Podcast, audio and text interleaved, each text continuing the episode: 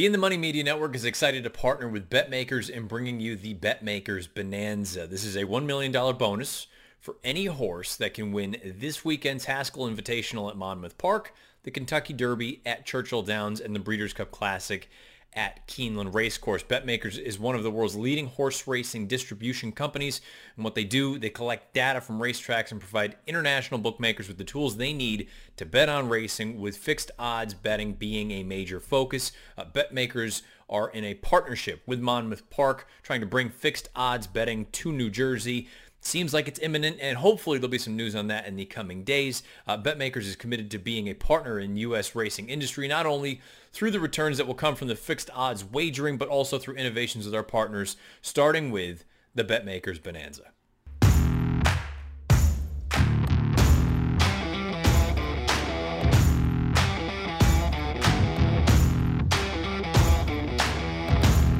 What's going on? Welcome into the Matt Bernier Show, part of the In the Money Media Network. My name is Matt Bernier. You can follow me on Twitter at Bernier underscore Matt. This is episode 23 of the Matt Bernier Show for Monday, July the 13th, 2020. However you listen to this thing, thank you for doing so. A number of ways to find this podcast. You can find it on Apple Podcasts. You can find it on your Android device. You can find it over on the website, inthemoneypodcast.com. You can also find this on YouTube. All you need to do, go over to YouTube, search bar, Matt Bernier Show this episode, along with all the other ones, will pop up. And make sure if you're over there, you subscribe to the In the Money channel. Make sure the bell icon's lit up so you get a notification anytime anything new is uploaded to the In the Money channel. And please rate, review, subscribe, whether it's the podcast, whether it is over on YouTube. Thumbs up, thumbs down, whether you agree, disagree, whatever it may be. And obviously, as always, the more the merrier in the comment section beneath the video player specifically for the Friday feature. It's a little bit of a tip-off of what is to come on this episode. The idea here is I thought it was a, a overall pretty solid response to the Friday feature, the new sort of plan from last week. Uh, Todd Van Dree came through, thought everything went well there. People were very, very courteous and very complimentary to Todd. And again, it's not the easiest thing to do, especially if you're not accustomed to doing that sort of thing. So uh, tip of the cap to Todd.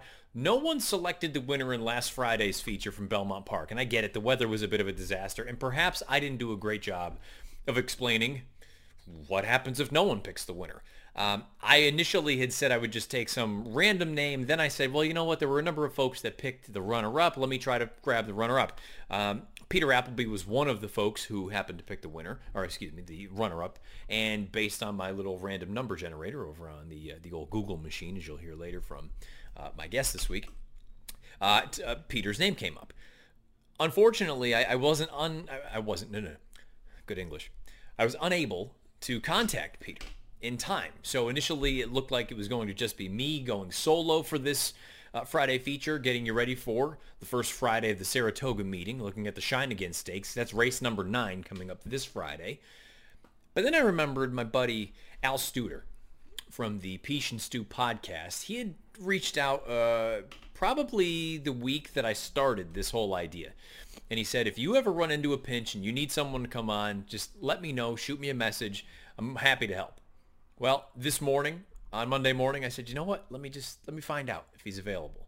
Shoot him a note. He says, more than willing to help. So Al Studer, Stu from the Piesch and podcast, is the guest on this week's Friday feature, looking at the ninth at Saratoga coming up this Friday afternoon. That is the Shine again. Fillies and Mares, four-year-olds and up seven-eighths of a mile on the main track. Uh, Peter, if you're listening or watching, I'm sure we'll connect again at some point. And let's let's plan on this being the the play going forward. If no one selects the winner, if you ended up finishing second, at least take a look because there's a scenario where you are involved in the following Monday show for the Friday feature. So, uh, Peter, I apologize. We weren't able to actually connect and make this happen, but I am happy to say that Stu was able to bail me out of a bit of a pinch. So, that's the plan. If you're going to be looking at that, race, the Friday feature, you want to be involved next Monday, take a look at, uh, yeah, if you want to be involved next Monday, take a look at Saratoga's ninth for this coming Friday. That being the Shine Again. Select your winner. It has to be beneath the video player on YouTube. I won't take it any other way. Uh, some people sent it over on Twitter. Some people sent it over uh, to the In the Money uh, email address. If you want to be involved, beneath the video player on YouTube All you got to do is pick one horse. Your horse wins. I'll contact you if you are the only winner. If there are a few winners, we'll randomly do it. And uh, you'll come on here and, and, you know, kind of riff with me for a little bit. So without further ado, we'll dive into that. Following that, I just have a bunch of opinions on all the crazy stakes races we've seen over the past week. So I will just kind of freewheel it on that. And I'll be curious to hear what all of you have to say about my opinions on those races and what you think about the races that I touch on and perhaps any of the other horses or races that I may have missed over this action-packed week that we have just gone by. So let's dive into the Friday feature for this coming week. It is race nine up at the spa, opening Friday at Saratoga. I know opening day is technically Thursday, but the first Friday of the Saratoga meeting, race number nine, it's the Shine Again on the main track. And this week's guest is Al Studer from the Piesch and Stew podcast. All right, we, we had a little bit of a, an interesting thing here this week, and, and it's not anyone's fault, but we needed a pinch hitter last second. And I've been fortunate enough to be a guest on this individual's, or the, the co-host anyway, of a podcast, the Al Studer.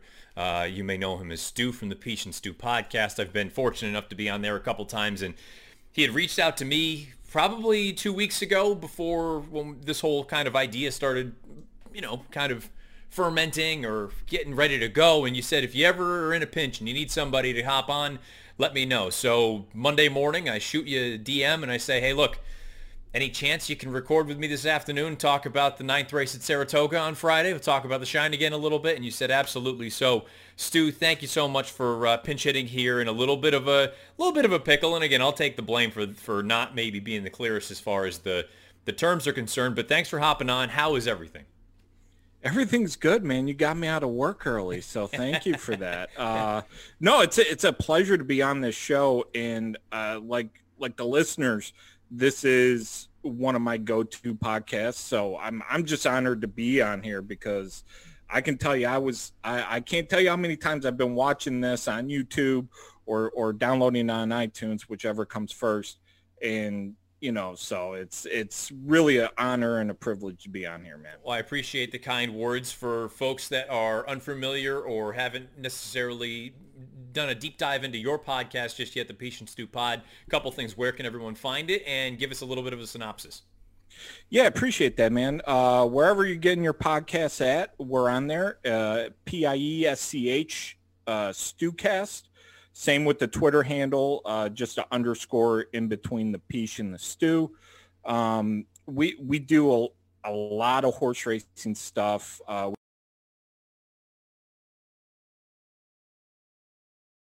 We've had you on there, the whole In the Money crew, Mike Maloney, Andy Serling is a friend of ours. He comes on, David Aragona, Craig Milkowski, list goes on and on. So uh, if you dig what I'm saying and you make some money off me this week, uh, hopefully you give us a listen. And this is good timing for, for the second sort of edition here of the Friday feature because we are into opening week at Saratoga. Opening day is going to be on Thursday. We're going to talk about the feature on Friday afternoon. So if you're listening or watching, but specifically watching, because if you want to get involved and possibly be in Stu's position next Monday, you need to leave the comment, leave your selection beneath the video player on YouTube. Race number nine on Friday up at the Spa. It's the restricted stakes race, the Shine Again, seven-eighths of a miles for fillies and mares, three-year-olds and up, uh, excuse me, four-year-olds and up. First, before we dive into the race, just give give me i mean you and i have had a little bit of a rapport over the past little sure. while here but give give myself a little bit of a, a, deeper dive as well as the viewers and listeners. What is your sort of overall handicapping process? Are you do you use the sort of standards? Do you look at things and say speed class you know x y and z or are you a pace player? What what is your sort of what is your mo how do you go about breaking down races? Well you know for me it's it's mainly uh, the formulator Mm-hmm. DRF Formulator, um, and Timeform US. Now, those two, I know a lot of people use those two in conjunction. I think they play off each other really well. Uh, I mainly use those. I will incorporate uh, workout reports here and there. I will incorporate, uh, you know, Benny South Street's notes, which I think he's doing a fantastic job with Trip No Pros. Mm-hmm. Um, I'll lean on those. Uh, I try not to add too much out outside of that. I've played with the rags and stuff, but it, you know, it's just a little bit harder for me. Uh, and for me, it, it's really pace makes the race. I know you were talking to Tom, and that was a great show last week. I, I advise everybody to listen to it. It was really good how you guys kind of work through that that tough one.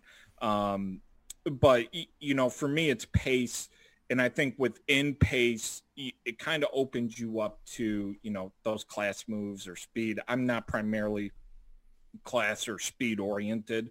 It's just pace, how, how the flow is going to go between each race. I think, you know, and, and I think you bring up kind of an interesting point and an aside, the idea of, you know, pace, and Jonathan has brought this up in the past, Jonathan Kinchen, the idea that, you know, pace making the race is, you know, it's an old adage in racing, but it's true. I mean, at the end of the day, if you're all by yourself on the front end, you have a, a giant advantage on anyone trying to make up ground. But a lot of it does kind of become a, class situation where there's a difference between showing pace or dueling on the front end against, let's say, 10,000 open claimers and putting away your competition, and then jumping up to the $20,000 open claiming level, and you may not be able to get away with that sort of thing. So I feel like they kind of go hand in hand. I agree with you. To me, the most important piece is, at the end of the day, pace who's going to be positioned where, what kind of tactical advantages there going to be, whether it is loose on the lead or there's going to be a ton of speed signed on and somebody has shown that they could rally from the clouds and take advantage. But inherently, I, I feel like pace does get tied into class a little bit in those sort of scenarios it's one of those tricky things pace and trips. Like when when i was first starting out because i'm by no means a professional player by any stretch and i think there's a ton of weekend warriors or those guys that are skirting that gray line um, that that listen. And by no means when i was starting out could i differentiate pace from trip. I think they're they're two ideas but they're first cousins or you know their stepbrothers. For sure. Uh, shout out will ferrell. So like like it, it's one of those things where when you talk about pace it's just such a large topic and class goes into it race design goes into it jockeys trainer intent. I mean it's just it's crazy. And the same thing with trips. Uh, you can go all day. You could make the case that trips are based on the pace and pace are, is uh, predicated on the trip. So yeah. I, I don't know what the right answer is. I just know that uh, I probably should win a lot more money uh, than I than I actually do just based on my pace handicapping. My my buddy Mike Beychok, the Million Dollar Man, has said it. It's or the way that he had explained it to me way back when was it's it's basically a gumbo. You got to take all of it together and you just throw it into a pot and you stir it around and something comes out and you hope you're right more often than you're wrong or you hope when you are right it's going to make up for the losses and then some. Let's see what we have here for this race. Again the featured event uh, well i shouldn't say i'm calling it the featured event. There's another stakes race on the card on friday as well up at saratoga but it's, it's saratoga. There's going to be stakes races every day of the week for the most part. Race number nine the shine again seven eighths of a mile on the main track from a pace standpoint, Stu, where are you looking? Who do you think is going to be the one cutting out the fractions early? Do you think they're going to be by themselves or they're they going to have a little bit of company? Well, I think I think before you even ask that, I mean, this race goes through Indian Pride, right? I mean, whoever is looking at betting this race, it's purely Indian Pride. You got to decide whether you're going to single or you're going to toss her. Um, I look at Indian Pride, that last race at Belmont, the allowance against Mrs. Danvers was visually impressive. And I know you talk a lot about being visually impressive and seeing seeing a horse win comfortably, easily. For me, uh, I think I have to toss her. Now, I think this pace is going to heat up.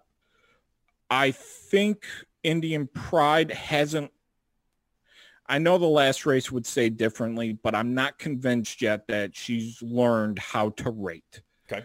Uh, I think when you look at the pace projections, it's not color coded red indicating a fast pace.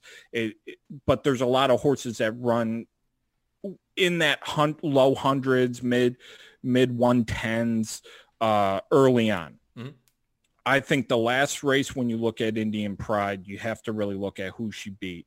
And and this is, uh, you know, I know it's me talking, but I got to ask you, based off what Miss Danvers came back. Now, Miss Danvers was, you know, easily the second choice in that race. I think she went off at even money.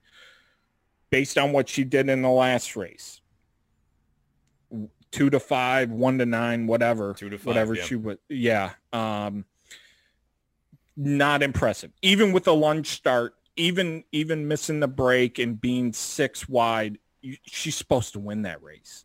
So who is Indian Pride beating? Well, I mean, that look, that's always going to be the piece that I come back to when I say it's one thing when you do something visually fantastic, but then it you can look at it at face value, it looks great. But then time is going to be your best friend or your worst enemy, where it's either going to be flattering to see you you went out there and you strutted your stuff against horses that came back and they ran in listed in listed stakes races or graded stakes races or whatever the case may be, or you can look back on it and say you beat a bunch of tomato cans and uh, you know against better horses how is that going to translate? Now I, I agree with you. The mrs danvers piece is definitely a concern the fact that she came back and i'm going to say kind of bombed a two to five. You're supposed to run better than that. Now having said that i wasn't locked into the track or i haven't been locked into the races over the past week or so. I've been all over the place here there and, and everywhere. But having said that i don't know that i want to make the sort of I don't the, the the apples to apples comparison and say because Mrs. Danvers ran the way that she did, Indian Pride, knowing that Chad's horses typically are going to take a step forward second off the bench. My bigger concern for Indian Pride would be the, the first piece that you brought up, more along the lines of I, I don't know. I know she sat a half length off and went off and won for fun in that most recent start off the bench. I don't know for certain that she can do that against better horses. And if her best run is to go out there and just winging it and dinging it on the front end, to your point, there are other fillies and mares in this race that have similar running styles. So that would be the bigger piece for me at a short, short number, knowing it's Chad, knowing it's Saratoga. People are going to line up and bet on him and her. That'll, that would be enough for me to sit there and say, you know what, there's got to be somebody else I can take a shot with. No, and that's fair. I mean, it, it, if you look at her pace figures, it, you know, you're seeing that second off the layoff, like you said, that three to four bump, and we saw a little bit of it.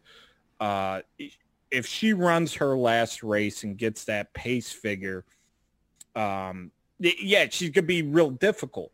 However, I really, like you said, I, she's gonna be four to five, even money. I'm gonna, I'm gonna bet against. I found a few horses that I, I kind of went to. Risky Mandate, Mhm. uh, the two horse for Tommy Amoss and uh, David Cohen in the saddle.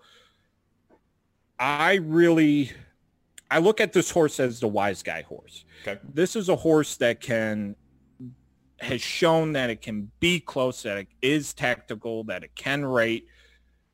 My question is, you know, these are connections that very rarely go to Saratoga. Um, last year went to Saratoga, did, did win a race, but what is this horse? What I, I'm still looking for what this horse is, especially off that Churchill race where I did bet risky mandate. I singled, um, and you know I was crying in a corner afterwards. So, I I look. At, Tom Amoss is much better second off, and and you can look at the numbers and formulator on time form, whatever you want to use. He's much better second off the layoff. Three to four again, another jump. I think risky mandate could sit behind Indian Pride because somebody's got to go. Hmm. Somebody's got to go to the front, and whoever's going to the front, I don't think they're winning. Um, and I don't think Indian Pride can rate. And then I look out uh, to the ten hole. Please f- flatter me. You know, it's interesting. Whenever you see Asmussen with two in a in a race, I always lean towards Santana. That's first call. Yep. Uh, this horse won or got close to winning ish. I don't know. I don't know. Maybe you get like a Best Buy gift card coming in second too, because because you when you when you're behind Guarana, who proved this past weekend in Keeneland that she is for real, um, and she's made that jump, uh, fighting back against Mia Mischief, which she she should have lost. Most horses lose that race. The special ones dig in and win you lose by five and a quarter to Guarana. I mean, it, it is what it is. If Guarana was in this race, she'd be one to 10. Correct. Um, so I, I give this horse a shot because if you look at this horse's past uh, PPs, certainly has the ability to be close and close. I don't think it's a race that I, I see a closer that is so um, astounding that I want to give them a look and and it leads me to my top choice in here. which is blamed. And okay. you're looking at a horse that is, and I don't subscribe to, you know, the form cycle theory as much. I think some of that gets a little overblown. This horse is in that model. Go look at any, whether it's the sheets, whether it's uh, the DRF PPs, whether it's time form, in and out, in and out, in and out. And there's no reason for it. I mean, the horse works well. The, you know, it's not like he's got uh, nobody in the saddle or in the irons and it's Bill Mott. He's a Hall of Famer. You know, he's, he's a friend. Uh, he knows what he's doing. I think this horse really wants one turn. Mm-hmm. I think this horse seven furlongs is going to hit him right between the eyes. We're coming out of a, a poor race in a decision where Johnny V sent to the lead, but there was just a little bit too much pace in there. And I know it's not um, rated as a fast pace, but he caught a little bit of, uh, or she caught a little bit of a, a faster pace there. They were going, yeah.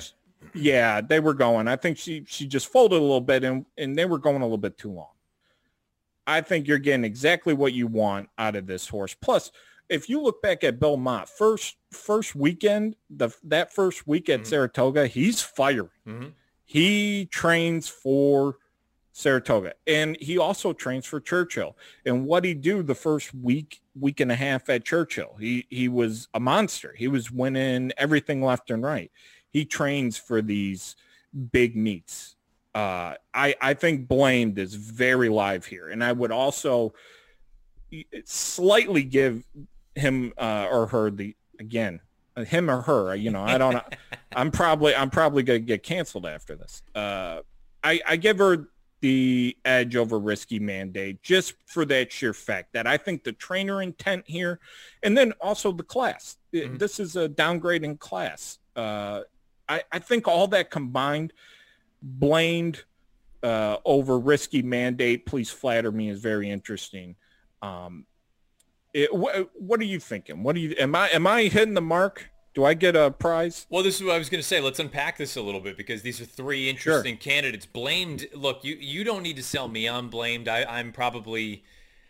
I've, I've, probably gone to the well one too many times with her in spots that are a little bit too ambitious for her because it looks to me I picked her in the Phipps and I, I actually I like the ride that Johnny gave her just go try to wire the field didn't work out went a little bit too quick uh, took the starch out of Ollie's candy just enough for her to get beat. I look back at the field. I don't know overall the quality of the race when you got three horses in a blanket, but the point is probably a little bit too long and against better horses. Now she's facing much, much less as far as talent is concerned. And I think to the way that you've drawn the race up, I can see a scenario where Irad is able to sit just off or press Chad's filly in here, Indian Pride, and if for whatever reason, let's say Indian Pride doesn't live up to expectations at the short odds that she's going to, Blamed could very easily be the first one to take the shot at her, try to take over. Maybe she pokes a nose in front with a quarter mile to go, and now you just got to hope that you can hold off the closer. So I have no beef with the logic or the selection in a spot like this. I'll be curious what kind of odds we get on her, but I have no no qualms, no no issues with her. I thought the the case that you laid out for a horse like Risky Mandate to me is one of the more intriguing ones, and, and simply because she's not. I don't think she is necessarily the horse that has to come from as far out as she did in that return effort. You see the short comment. She got out of the gate a little bit on the tardy side.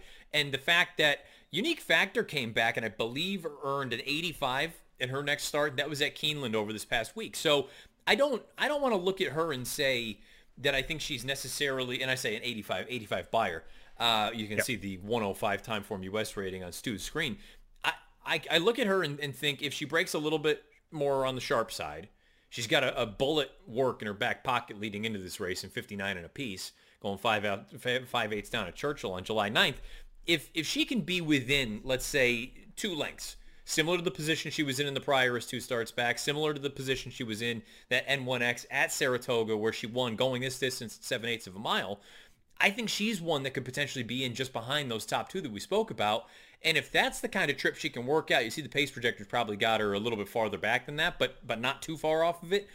She could be the one, like you say, perhaps becomes the value kind of wise guy play in here because people are going to look at it and say she could trip out. She's run well at, at, Saratoga in the past. Tom Amoss knows what he's doing. He knows where to place him. And this is a nice kind of sneaky spot where you're dealing with a restricted stakes race. You're not going to get the monsters that show up in here. You're going to get the horses that are either trying to take that next step up the class ladder or you're getting horses off of incredible layoffs, a horse who we'll talk about in a moment because I don't know what I don't know what I'm going to do with her. I want to know what your thoughts are. And I just think from a tactical standpoint, risky mandate, this could be a nice, I don't want to say comfortable trip, but a trip that could be very advantageous in a spot like this. The last one to touch on before I, I bring up two other horses that I'm curious your opinion, please flatter me. You know, the thing that concerns me with please flatter me is, and perhaps this is me being a little bit unkind. You brought up the Guarana point. Uh, point well taken. You know, look, I, if any of these girls in here were within five lengths of Guarana, I'd say there was a hell of an effort. I, I don't know if I think she's necessarily as good as the other top level runners in here. I don't know if she's as talented as an Indian Pride. Now, perhaps tactics will get to Indian Pride. I don't know that she's as talented as Blamed. I don't know that she's as talented as some of the other girls who are kind of unknowns in here. It's not that I'm against Please Flatter Me. I mean, look, if she went off at 8 to 1, I would say, sure, take a shot. I mean, she's not far off from numbers. She faced a, a monster in her most recent start. I'm just, me personally, I'm not entirely sold that she's necessarily of this level. Um, but again, she's another horse that if you're looking at it from a tactical standpoint, she has a little bit of, a little bit of versatility. My concern is her wins or the races that she's run really well in. She's been pretty darn close to the front throughout. And I don't know I don't know that a running style like that would be conducive to victory here at this point because I don't know that from a talent standpoint, she's as good as the other speeds. The quality isn't quite there. Just my opinion could be entirely wrong. The two horses I wanted to bring up that I was curious what you plan on doing with them. One of them is Positive Spirit, and the other one is Joy Epifora. Let's start off with Positive Spirit because this was a horse who uh, she did some really nice things as a two-year-old. She came back, nearly won the Gazelle as a three-year-old. She comes into the Kentucky Oaks. Uh, she is part of the uh, scrum coming out of the gate. She clips heels. She falls, dumps Manny Franco. We haven't seen her since. She was out for Rudy Brisset's barn before. Now she goes out for Mike Stidham's barn. Stidham barn, obviously, a little bit on, a little, I'll say unlucky because it's not like the horses weren't running at all, but a little unlucky at the Belmont meet downstate. What do you do with a horse like this? Because for my money, I look at it and say, a, I have no idea how good she actually is. She could be a monster or she could be just another horse. But B, I, there's a part of me that can't help but think this is nothing more than a means to an end to get a race under her belt for something longer, given the way that her prior connections campaigned her. What are your thoughts on positive spirit? You know, I think you bring up a great point, and I, you know, real quick, back to please flatter me. Yeah, I think I think please flatter me. You make a really great point on please flatter me, in that she's she's essentially going to sit a similar trip in theory to risky mandate or blamed, but she's going to be just that much a little bit more wider. Yeah. And I, I think if the track comes up sloppy, which called uh, our good friend Marshall Sterling, resident uh, Jim Cantore for ITM, um, he said, you know, morning rain by second or third race, track should be dried out and he doesn't expect any storms. So shout out to Marshall. So I, I would upgrade her slightly if you get one of those crazy sporadic Saratoga storms. Sure. Uh, back to positive spirits. So yeah, you mentioned, you know, Stidham was ice cold. He wasn't getting the winner's circle at the Belmont meet. I think in Kentucky over the past week, uh, some of that changed and he was able to get a victory or two off the top of my head, I'm I'm having trouble forgetting uh, the names, but I know he did win a couple. Tyler G is hot. Yep. And I'm not just talking in the looks department. uh, he's he's like he, he's really coming into his own as a jock. This horse, 440 days, and I agree with you. This is this is a paid workout. Hopefully you can get get a little check and this is a workout. I love going to the um, work tab. This horse is relatively fit. I mean, been working pretty pretty continuously since February.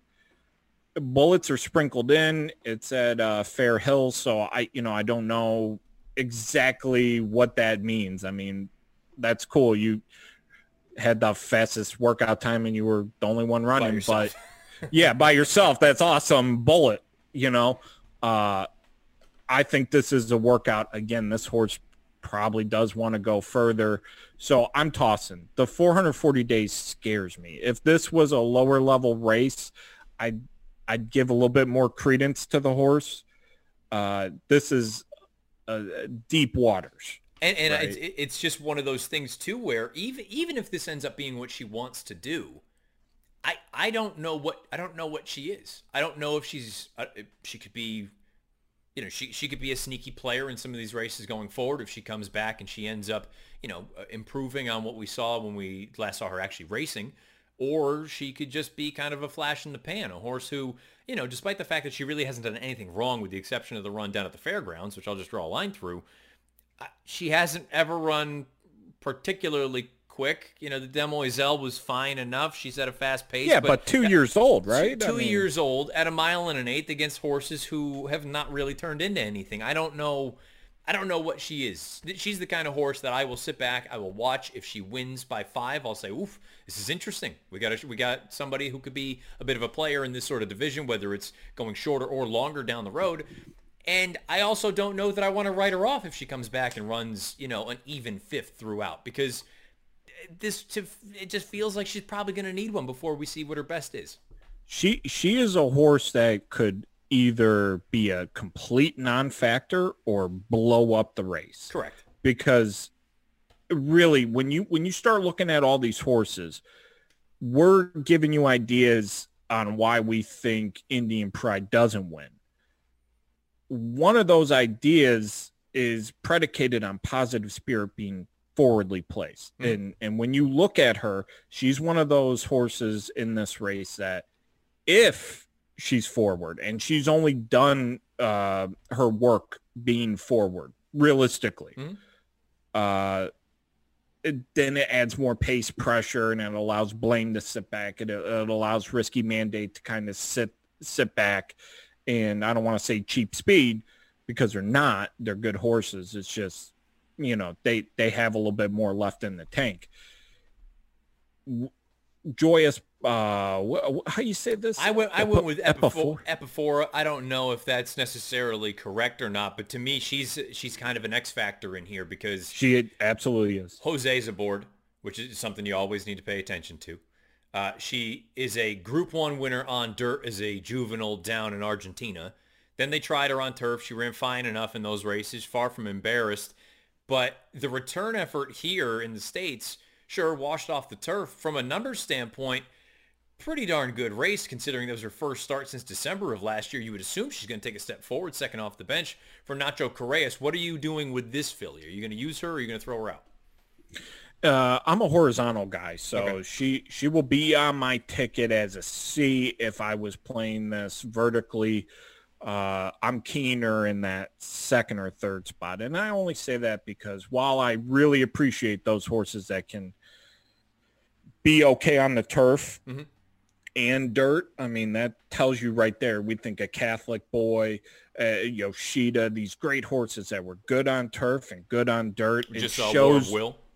War of Will. Um, yeah, you could go down the list. These horses that can do it both, both surfaces, they just show you how special they are, how much talent's there. So you got to respect them. However, with this one, and this is this is the reason, part of the reason I picked Blaine and giving a look at risky mandate and please flatter me. I think I think she's going. Okay. I think she's going. Um, when you look at this workout tab, it's bullet after bullet after bullet. Uh, you can go down the list. I mean, she she just runs. She's being geared. I think she's being cranked. Jose jumps off on her way here. Mm-hmm. Uh, and this is a combination that you don't see too much. Uh, Correas and Ortiz coming together. It doesn't happen that much, but when it does, it's it's a small sample size, granted, but it's productive. I think this horse has every ability to to make the number. I just don't know that it's the the late pace is going to be there because we don't know what that race was at Churchill, that allowance. I mean, Lady Kate's a nice horse. Uh, there's a few others in there. Lady Kate won. I, I haven't seen, I haven't done my, my replay work yet on this race, so mm-hmm. I, I can't really say too much more than what's in the trip notes. But the fact that nobody's run back from that race, it makes me hesitant. You know, sure. I, I just don't know what that was. So for that sheer fact, and yes, I, I, you have to project some kind of forward movement. Um, I, I I'm just gonna second or third and and as a C, but very she's very interesting. Stu, we'll get you out of here with this. Again, the ninth race at Saratoga on Friday, the Friday feature. If you want to get involved for a chance to be where Stu is next Monday, you got to leave your selection beneath the video player on YouTube, not on Twitter, not in the emails that PTF needs to forward me. And I appreciate the, the input, but leave it beneath, if it's going to be official, leave it beneath the video player on YouTube. Your official top selection in the Shine again is? Uh, it's going to be blamed for Billy Mott blamed for Bill Mott hopefully getting the Saratoga meet off to a fast, fast start. Al Studer, one half of the Piesch and Stew podcast. Uh, what is the Twitter handle on? What is the Twitter handle on Twitter? That was pretty straightforward. what are we looking at, Stu? Well, you can get on your Google machines. Yeah, exactly right. It's it's at P I E S C H underscore S T U cast C A S T. So please check us out and uh, come talk some horse racing with us. Stu, thank you so much for the late pinch hit and good luck in this race on Friday. And I'm sure we'll be talking again in the future here down the road. Oh, believe me, I saw Mookie in that blue, beautiful blue and white, baby. You know we're talking soon. You got it, bud. Many thanks to Al Studer from the and Stew podcast for hopping on at the last second, and pinch hitting for this week's Friday feature. Again, one last time, Saratoga, race nine on Friday. If you want to get involved in next Monday's show and be the featured guest, the featured handicap, or whatever you want to call it, go ahead, select a winner beneath the video player on YouTube. If you're the only one, you're in. If you're one of a few, do a little bit of a random draw and we'll reach out and contact you and get you involved with this thing. So uh, thanks to everyone who has partaken already. I, I, think it's off to a good start, and we'll see how it uh, trends going forward. I'm I'm cautiously optimistic. It seems like people enjoy hearing different people's opinions, and that's all I really care about too. I want to hear what other people have to say, and I want to know what everyone that's watching and listening has to say and what their thoughts are. So um, this is off to a good start, and hopefully we continue on with this trend. Now. This is going to take sort of the place of the typical in the money off the board segment that I've been ripping through. Uh, you'll be able to tell with some of my opinions here. There are just so many damn races from this past weekend. Um, I have written down or sort of just jotted down notes on four, five, six, uh, seven, eight, nine, ten 10 different races that I wanted to make a quick comment on one way or the other. If I've missed anything that you were curious about, let me know uh, beneath the video player on YouTube or on Twitter at Bernier underscore Matt. I also want to touch on perhaps one or two of the questions um, that were dropped in the sort of Q&A piece or beneath the video player. So I'll try to do all that in as short amount of time as possible. Rapid fire in no particular order. Here we go. The Ruffian at Belmont Park, Monomoy Girl, the 104 Beyer, the 120 Timeform US rating. I thought it was a comfortable effort throughout. She never really looked like a loser. I just don't know. Was there anything left in the tank? And I also found it a little bit of an interesting position for them to run her back at a one-turn mile as opposed to, I mean, it, it felt like, and maybe I missed something as far as quotes were concerned, and, uh, you know, you can understand if they're thinking bigger picture, why she didn't run in a race like the Fleur de Lis against a horse like Midnight Bisou. Maybe it's just simply a matter of we want some longevity. We want to give her as great an opportunity as possible to be ready to roll in November for the Breeders' Cup. Or maybe there's something else there. I don't know. That's just me speculating. But when I watch it, she looked really good winning the Ruffian, Monomoy Girl did, and she's never done anything wrong. She's only had one horse beater in her lifetime. It was what, by a head or a neck? I think it was on grass too. Something like that the, the Beyer of 104, I can't help but question a little bit. The Timeform rating of 120, I can understand. I've always talked about that 20-point differential between Timeform and the Beyers. The 104 to me seems on the high side simply because it's not that I don't think Monomoy Girl is capable of doing that. It's that I have a very difficult time buying into the idea that Vexatious, who in her 22nd lifetime start ran the best race of her career with a 100 Beyer, the 117 Timeform U.S. rating if you and again we're splitting hairs here, but I'm trying to just offer up what I think is you know something to keep in the back of your mind. The likelihood of her going, I think a, a 97 is more likely than a 100 from Vexatious at this point in her career. She's a registered mid 90 Beyers on dirt in the past, but for me to all of a sudden believe that in her 22nd lifetime start, she's a six-year-old mare. She's only won three times. She's finished second or third nine times. I like her. I think she's talented. I just have a hard time believing that she ran a career best in this start here when she happened to run into a horse in Monomoy Girl. So do with that what you will. Um, maybe it is just splitting hairs and it won't make any difference. I still think Monomoy Girl's very, very talented. There's nothing to say. You can't knock her. All she does is show up and run when she go. And not only does she show up and run, she shows up and wins. So there's something to be said about that. I would just caution the 104 Beyer. I think it's probably closer to a 99 or 100. Just my opinion. Do with that what you will. The Jenny Wiley. Now we got a whole laundry list of races at Keeneland. Uh, Rushing Fall wins 103 Beyer, 122 Timeform US rating. Super classy filly. I mean, what else is there to say? I love now that she is as comfortable sitting off of a target as she is when she's out there winging it on the front end. Um, to kind of tie in a little bit of a Q&A piece here, Alex Kibrick left a comment in the uh, comment section beneath the video player talking about Rushing Fall. Uh, if I can find it, of course, now, obviously, when you need to find it, you're not going to be able to, right? This is typically how this thing goes. Uh, it was something along the lines of, here we go. Do you think Rushing Fall is the best horse Chad's trained? If not, where does she rank in your opinion? You know, I made the statement last year of saying that I thought Sistercharlie was the best that he had ever trained, and a lot of people gave me gave me some grief, and uh, perhaps rightfully so, because she didn't get the job done in the Breeders' Cup. Um, Lady Eli is obviously, I think, the first one that comes to mind for a number of people. Uh, the way that Rushing Fall moves, you know, I, I'll have to admit, I, I was never her biggest fan, but it, you can't knock the versatility and the prolonged, the prolonged success that she's had, the longevity. You know, we talked about Lady Eli winning grade ones at two, three, four, and five. Rushing Fall has now done that. I think the thing for me that that I love most now about Rushing Fall is that as she has gotten older, now she has that that gear that where she can sit off of a target and be just as comfortable and be just as effective as when she used to be out there winging it on the front end and just running running fields off their feet.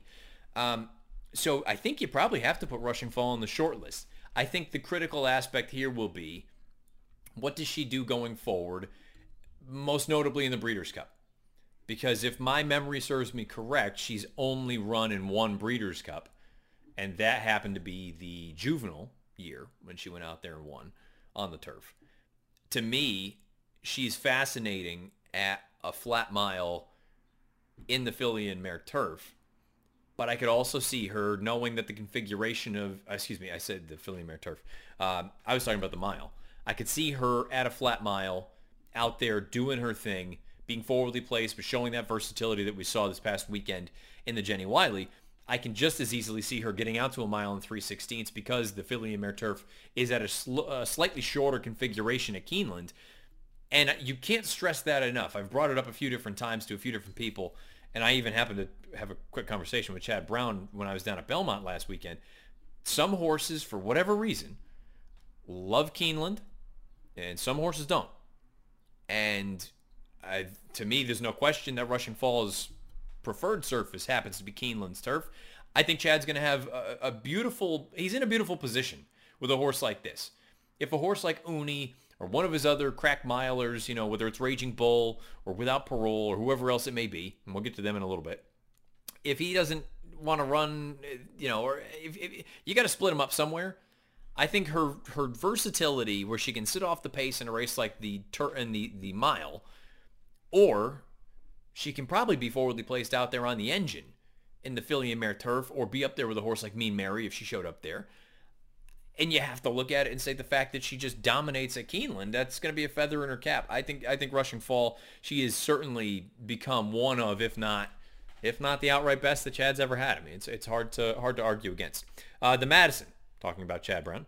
Here's a horse that I'm not necessarily as high on as what we just talked about with a horse like Rushing Fall.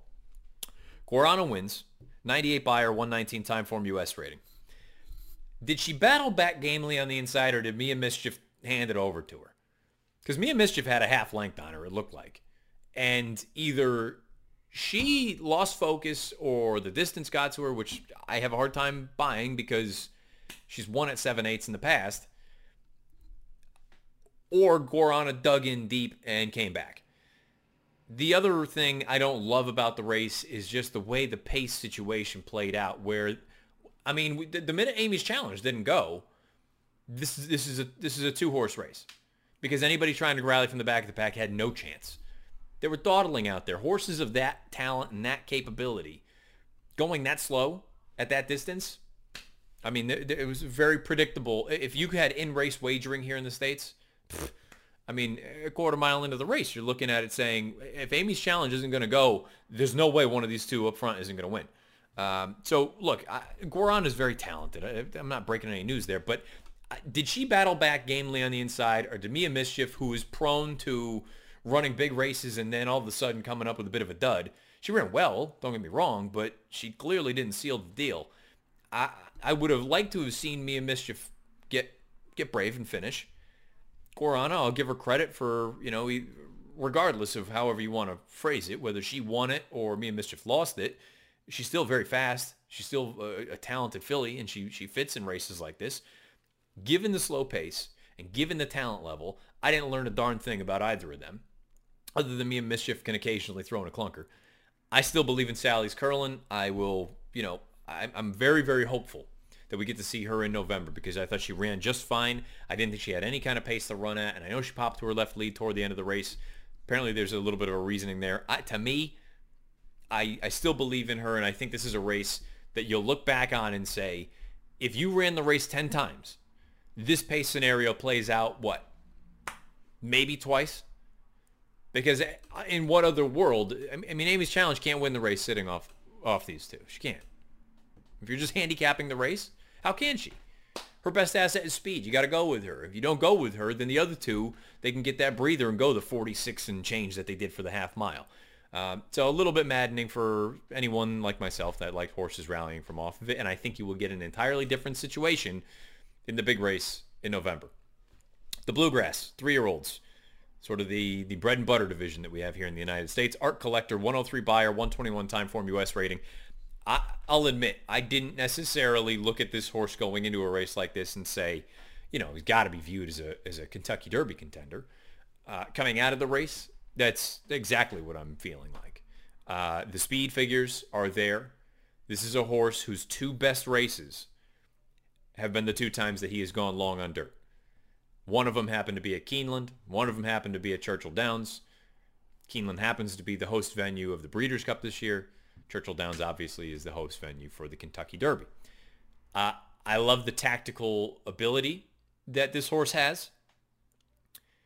He has won in his last handful of races outright on the lead, rallying from well off of going shorter, and the way that he did in the bluegrass on Saturday by sitting just off, being aggressive, going on and getting the job done. Yeah, he popped to his left lead for the final 16th in this race. In his run prior, when he was by himself on the front end, popped to his left lead at the wire it doesn't bother me as much when he's still running fast. And he was finishing just as fast, if not faster, than the entire field in the bluegrass on Saturday. I I don't know how you can't look at him. And I, I just I don't know. Even for someone like me that likes to nitpick things, I don't know how you can't see that performance and be impressed. He he looked damn good out there. And you know, am I saying I'm going to pick him? Who knows? We got we got months to go before the Derby. But boy, I mean, how many how many horses would you trade places with, or connections anyway? By the way, tip of the cap to Tom Drury. What I mean, how many how many connections would you would you trade places with if you had art art collector or you were involved with art collector? You probably would with Tiz the Law. I get it. But outside of that, you're probably banking on horses that are less experienced than a horse like this, who's proven at the track, the distance probably not going to be an issue for him with the way that he's moved, and he continues to progress. And he's got versatility. I mean, there's a lot to like about a horse like Art Collector. Uh, there's also a lot to like about the runner-up, the filly, Swiss Skydiver. I thought she ran very, very gallantly. I can't help but wonder if there's a slight issue with distance. And I'm not saying that she can't go two turns. Very clearly she can. I'm saying is mile and an eighth starting to push it a little bit for her, which could be a problem because as talented as she is, and I don't think, again, you know, I, I said it a few weeks ago, early on, I was not a, a believer. I didn't buy into it. I just thought, eh. And then she kept running these big races, big races, big races. They're all at eight and a half furlongs. And I just, I, I, I kind of get a nagging feeling that there's a scenario where she's going to take some other heat early on in a race like the Kentucky Oaks. Because I can't imagine they're going to go to the Derby with her after this. She ran great, but I, I mean, a mile and a quarter seems like you're asking a lot. If she takes other heat early on, and sure, let's say she puts him away in the Oaks, what's she going to have left for that final 16th of a mile at Churchill? That to me would be something to keep in the back of your mind. I, I'm not questioning the talent. I think Kenny McPeek's done a wonderful job with her. I just, I would be a little bit concerned about that final 16th of a mile and what we're going to get from her. But boy, the talent, she she loses nothing in defeat in a race like this. And I know, you know, maybe that's a bit of a cliche, but I thought she ran really, really well. And I think she continues to run just really strong races. Um, no disrespect. The rest of the field, you can have them. As far as the Derby is concerned, I'm sure they can all fit and do different things in different positions.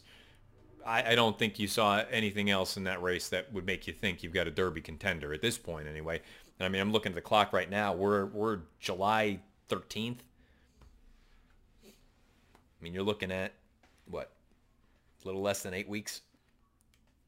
I don't think you saw anything else in there that would make you think Derby contender immediately. Uh, certainly the winner is. And Swiss Skydiver, yeah, she's, she's certainly a, a, contender for the Kentucky Oaks. I'm just a little bit concerned about that final 16th of a mile, what happens there. The Ashland, three-year-old fillies, mile and a 16th. Speech goes out there, 101 Beyer, 123 Timeform US rating. Rolls, looks really impressive. I have no knocks whatsoever about the performance. When you go through and look, she's taken on some some pretty darn good horses over the past handful of races. I mean, it, Donna Veloce, Gamine, Swiss Skydiver, and Venetian Harbor here in this race. I mean, Speech is battle hardened and she's traveled. She doesn't have to have, you know, the home game for her best race. She's shown that she can ship and run big races. I think she's super talented. Uh, I took a shot with her in the Santa Anita Oaks trying to upset Swiss Skydiver. Unfortunately, it didn't work out, but whatever. Sometimes it will, sometimes it won't. Now, you know, I initially saw the figures and I was like, "Whoa, buddy, you know, but is she going to bounce off of an effort like this? Anything like that? But when you go back, the run against Gamine was was close numbers wise.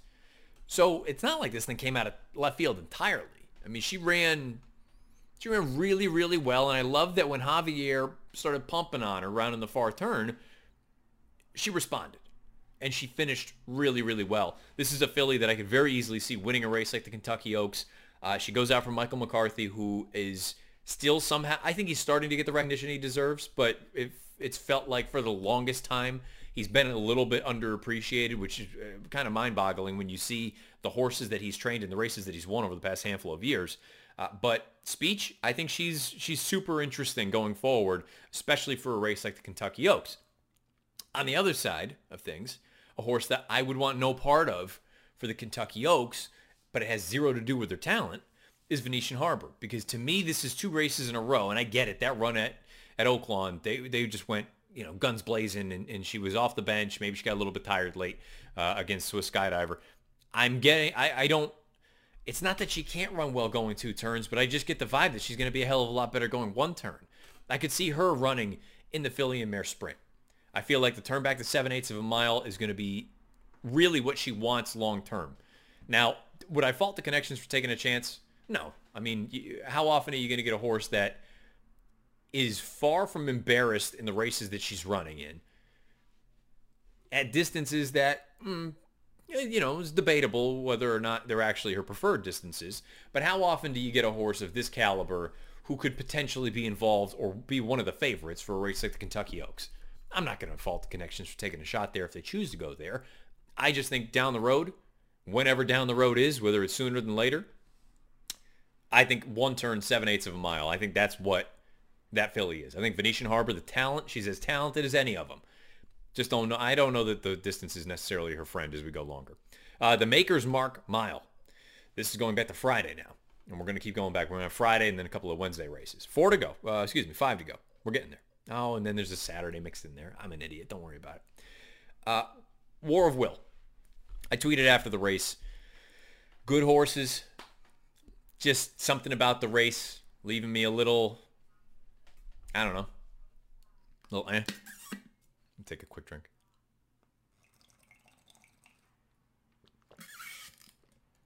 Little eh. 100 Beyer, 122 Timeform US rating. You'll never hear me say a bad word about War Will. I love him. I've picked him in how many races? I think Mark Casse's done a great, go- a great job with him. Nice stalking trip here. I like that he is he's shown that he still got it. And I think that was the thing for me. I never I never believed that he was completely done. You know, and I remember we can go back to the shoemaker. Uh, someone, one, uh, somebody in the comments. How many more chances are we going to give this horse? The public, you know, loves him. He's not that good. Da da da. da. And I acknowledge that. Look, he he was more sizzle than steak, but he was running good races. It's not like, or not. I shouldn't say that. He was running competitively enough in big races to to understand why people were giving him second, third, fourth chances because it it would be one thing if the horse had never lifted a hoof. But that wasn't the case with this horse. He was good as a 2-year-old. He was good early as a 3-year-old, plateaued a little bit. Always had that turf pedigree though.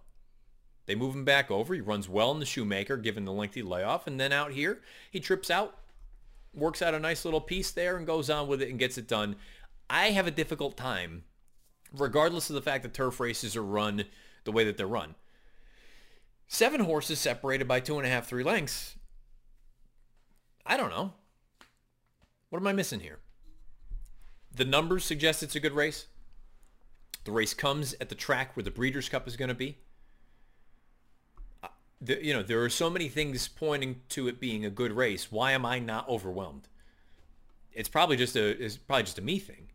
Um, I I guess maybe maybe some of the names that are involved. Parlor, uh, Parlor has always been a nice, honest horse. Going to give you a, a mid 90 type Beyer, maybe a high 90 if he's feeling good. At no point have I ever thought of him as a grade one type. And he was beating a nose. Uh, you know, and that's not uh, not meant to be a knock, but I mean, it's just uh, at no point have I thought of him as a grade one kind of horse. I've never looked at him and said, you know what, I think he could win the Maker's Mile. I, I you know, you want to tell me uh, a, a, grade three or a grade two? Sure, at an interesting price. I'd never once have thought of him as a grade one type. So maybe that's clouding my judgment a little bit on this thing. I also didn't love, and right or wrong, I think Chad Brown is a good barometer for these races. Yes, Raging Bull and Without Parole were only defeated, what, you know, combined three quarters of a length, maybe a full length. When Chad's horses start doing goofy things,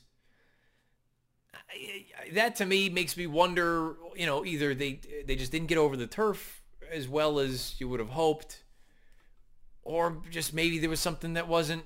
I don't know. I don't know. Maybe just they, they they weren't at their best that day. I don't know what it was, but I I'm trying to think of a good way of saying this it's not that if Chad's horses don't win, I don't think the race is any good. That's not fair. But when Chad's horses who have run so well on so many different surfaces, and it's not that these two boys didn't run well. I just expected more from them. And again, that's probably just a me problem more than anything else. But I'm just giving you my, my thoughts. I'm just spitballing here. Let me know what you think about the Maker's Mark Mile specifically all these races, but specifically this one because I'm having a really difficult time. And again, I love War of Will. And maybe I'll be picking a horse coming out of this race in the Breeders' Cup Mile. You never know. Wouldn't stun me if I ended up picking a horse like War of Will. But what what am I missing here? Why do I not love the race? Figures are there. The horses are talented. Connections are there. Why do I not love the race? Somebody help me. The Beaumont. You want to talk about a serious filly. This is arguably the horse that I was most impressed with the entire weekend.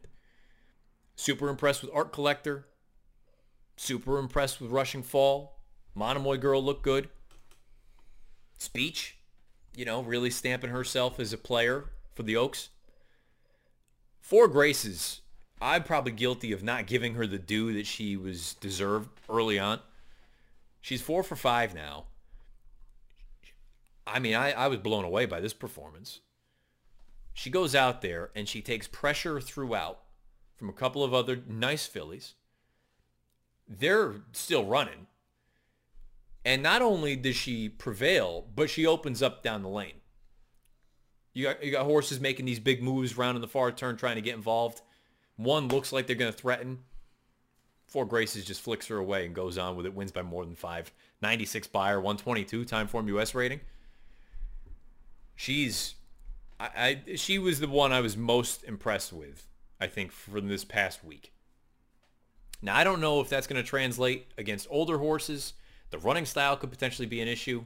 I mean, if you just want to kind of juxtapose that to the race that we saw on Saturday in the Madison, at the very least, she ensures that there's going to be a, a fair pace and that those other girls are going to have to run faster early on. But I, will tell you what, I think Ian Wilkes has got a, uh, he might have a little monster on his hands. She's very, very good. And, and again, I'm probably guilty of sleeping on her. I think she's a very serious filly, and I could see, I could easily see a horse like this showing what she's shown. She's brought her race all around. I could very easily see her being a horse that could win a race like the Filly and Mare Sprint in November. Wouldn't stun me at all if she continues on this sort of trajectory.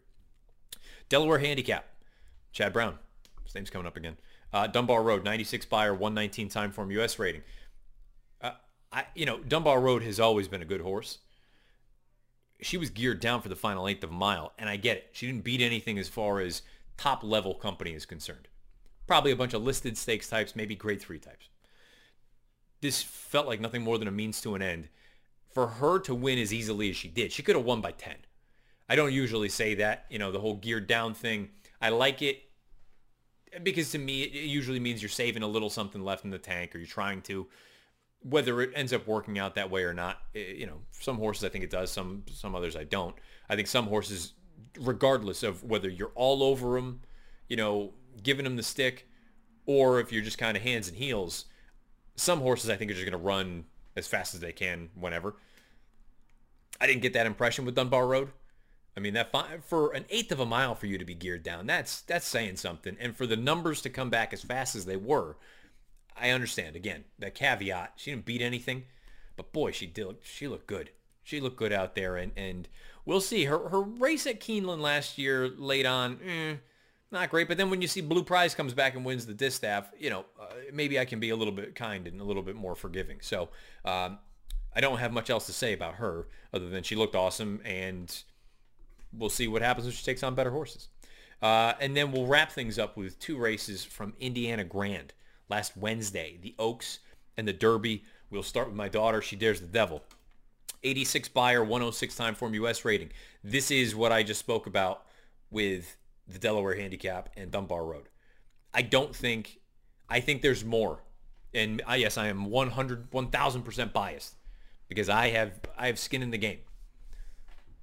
I have I have her at 35 to 1 in the future to win the Oaks. I made that wager many, many moons ago. Uh, probably February. The figs are still not overly impressive, but she's trending the right direction. This is back-to-back blowout victories. She's done it in different fashions. She can rally from well off of it. She can win out on the lead. She can also win from stalking as she did in the Indiana Oaks off of a fast pace, mind you. And I thought when she made the front, if you go back and watch the tape, you know, I, have friends who give me a hard time talking about the ears. Her ears are straight up, and it's as if she just loses focus for a bit. And probably about the eighth pole, when Flo really gives her a good, I think it was a good left hand, you could see her all of a sudden, what looked like it was going to be a rather pedestrian two-length victory. I believe the final margin ended up being more than five. And she galloped out in a big way. I think she's I think it was one of those things where the race was just so easy that you just kind of lose a little bit of, you know, start looking around and whatever. I personally, and I'm not just saying it because of the, the vested interest I have, I think there's more there. Numbers wise, is she as fast as a horse like Speech or Swiss Skydiver or Gamine or any of these types? Right now on numbers alone, no. Not, and she's really not even that close. If you're someone like me who you factor in, okay, she's not there yet but I think she's going the right direction. She goes out for connections and know how to win big races, specifically the Kentucky Oaks and Brad Cox. She has the versatility that I think is going to put her in position to win almost any race she runs in. given the different sort of running styles that she's displayed. And if you think she can take that step forward based on what you've seen visually, if you believe there's more there, uh, not only do I think she has a chance, she has a chance at what even day of could be a nice price because of all the other big girls that are going to be in there. So I'm, again, I, I sound like a broken record. Shedaresthedevil. She's my girl. I love her a lot. And then the Indiana Derby. Another Brad Cox, Florent Geroux uh, team up here. Shared Sense, 92 Beyer, 113 Timeform US rating. Nice horse. Think he's on the right track. Think he's trending the right direction. Um, I just can't help think, but think looking at the the way the race was run, they turned for home. There's seven of them across the track. Uh, he prevails. You know, he was uh, flashing his tail a little bit, kind of resenting the whip. And I just, after Saturday's results, I couldn't help but go back and look at it and say, I mean, he was no match for Art Collector in their most recent run. And I get it. Easy lead for Art Collector on the front end, four horse field, you know, X, Y, and Z. You know, do with that what you will. I, I, I can't help but think that I, it's going to be hard to make up that difference between the two of them. So those are my opinions. Let me know what you think beneath the video player on YouTube uh, or on Twitter at Bernier underscore Matt. If there are any other any other races, horses, whatever it may be that you're interested in hearing about, let me know. Uh, and one other quick, quick question. This will be the only Q&A because I believe my computer's getting ready to restart on me. Um, the only one that I will touch on briefly as far as Q&A this week is concerned, and just because this has been a bit of a longer episode as well. Let's go to... Where did it go? Belinda Powers. Matt, you talked about speed. I just wanted to know what you think about Hidden Scroll. I think he's so fast, but Mott and company want to try to bring him off the pace and go long, and he just wants to go and go. I do believe he could be the boss of the sprints and win the BC sprint if they would stop trying to rate him. Please just let him roll, Mr. Mott. Let me know what you think, Matt. Please. Thank you. Great show today, Matt. Belinda, thank you for listening. Thank you for watching, however it is you take this thing in. As far as Hidden Scroll, I've, I've made it clear before. I don't think he is as bad as many people are making him out to be. I also don't think he's the superstar some want him to be. Um, I think, to be honest with you, I'm at a point now where I would like to see them go long on grass. Uh, I've brought it up in the past. You take a look at the bottom side of the pedigree. There is a nice, I can't remember, is it Starformer or the hell's her name? I, I, I got to look it up now. She won the Long Island, I believe, a number of years ago. Mile and a half turf race in New York. Uh, I believe he's by Hard Spun, if my brain is not entirely fried. Uh, let's see, Hidden Scroll. We search him. Uh, he is hard spun. And then on the bottom, Starformer. She won the Long Island. She won the New York. She won the Robert Dick Memorial. She won the Very one. Long distance type. Uh, you know, so that's the dam sibling. To me, I look at it and I go, with that kind of speed, if you, unless they think that there's just no stamina whatsoever, and if that's the case, then I don't really know what you can do with him. He's not fast enough to go in turf sprints, in my opinion, with the best of the best, because turf sprinting is just a different ball game. You could try him on dirt. I mean, look, his two runs at Gulfstream Park, two, you know, only real victories to date, they're both good. Um, I just, I, I personally believe he's somewhere in the middle. I don't think he's a bum, but I don't think he's a superstar either. I would like at least one opportunity to see him in maybe a mile and a quarter type race where he's he's very clearly going to be on the lead. And maybe he's just too fast for his own good. But I'd at least like to see an opportunity to go super long with him. Whether they want to do that or not, I mean, again, Bill Mott knows a hell of a lot more about horses than I do, and there's probably a reason they've campaigned him the way that they have. But uh, that would be my thought. I don't personally believe he's good enough for a race like the Breeders' Cup Sprint, but I've been wrong a lot before, and I'll be wrong a lot again going forward. So if they choose to go that sort of route, that sort of path with him, I think it's at least intriguing. And the good news is, I think people are starting to get sick of sort of the, the role of him. So if you do like him, in all likelihood, if he shows up in a big race, if he shows up in some sort of an allowance race, you're probably going to get jobbed as far as the price goes. But if he shows up in a bigger race or a bigger event, you, you'll probably still get a decent number on him. You're not going to get, you know, 15 to 1, 20 to 1, but, you know, maybe you get 7 to 1, 6 to 1, depending on what the field looks like. So uh, that would be my my assessment of him, Belinda. Um, I hope that answers the question. Anyone else? And typically, as you guys know, if you've been listening or watching, the Q&A segment can go a lot longer than that. It's just this is a little bit of a lengthy week just because of all the, the, the races that I wanted to touch on as well as uh, that great piece there with Stu. So that's going to button things up. But if you have other questions, comments, concerns, whatever it may be, beneath the video player on YouTube or on Twitter at Bernier underscore Matt. Uh, please make sure you subscribe to the YouTube channel. Make sure the bell icon's lit up so you get a notification anytime anything new is uploaded to the channel. Uh, if you listen in Apple Podcasts or you listen on your Android device, make sure you subscribe, rate, and review. Thumbs up, thumbs down, all that jazz. You can find this along with all the other In the Money products and sort of content over on inthemoneypodcast.com. Um, if there are any other things that I'm missing, those of you that have listened to this, you already know typically how this goes. You want to get involved for the Friday feature and be on the show next Monday, beneath the video player on YouTube, leave the winning selection for the 9th at Saratoga on Friday. Enjoy opening day and opening weekend at the spa this week. Enjoy Del Mar. Enjoy the Haskell Invitational. I'll be down at Monmouth Park. I don't know if we're on NBC or NBCSN, but I'm headed down on Thursday. Um, all sorts of great racing. Uh, Maximum Security is back. Somebody else did ask about that. He's back on Saturday. Abel Cedillo is going to ride in the San Diego Handicap. We'll see what happens. There's a million things going on. And the crazy part is, still two legs of the Triple Crown to go, and the Breeders' Cup. By the way, the Travers is in like three weeks. As is the Whitney. It's chaos right now.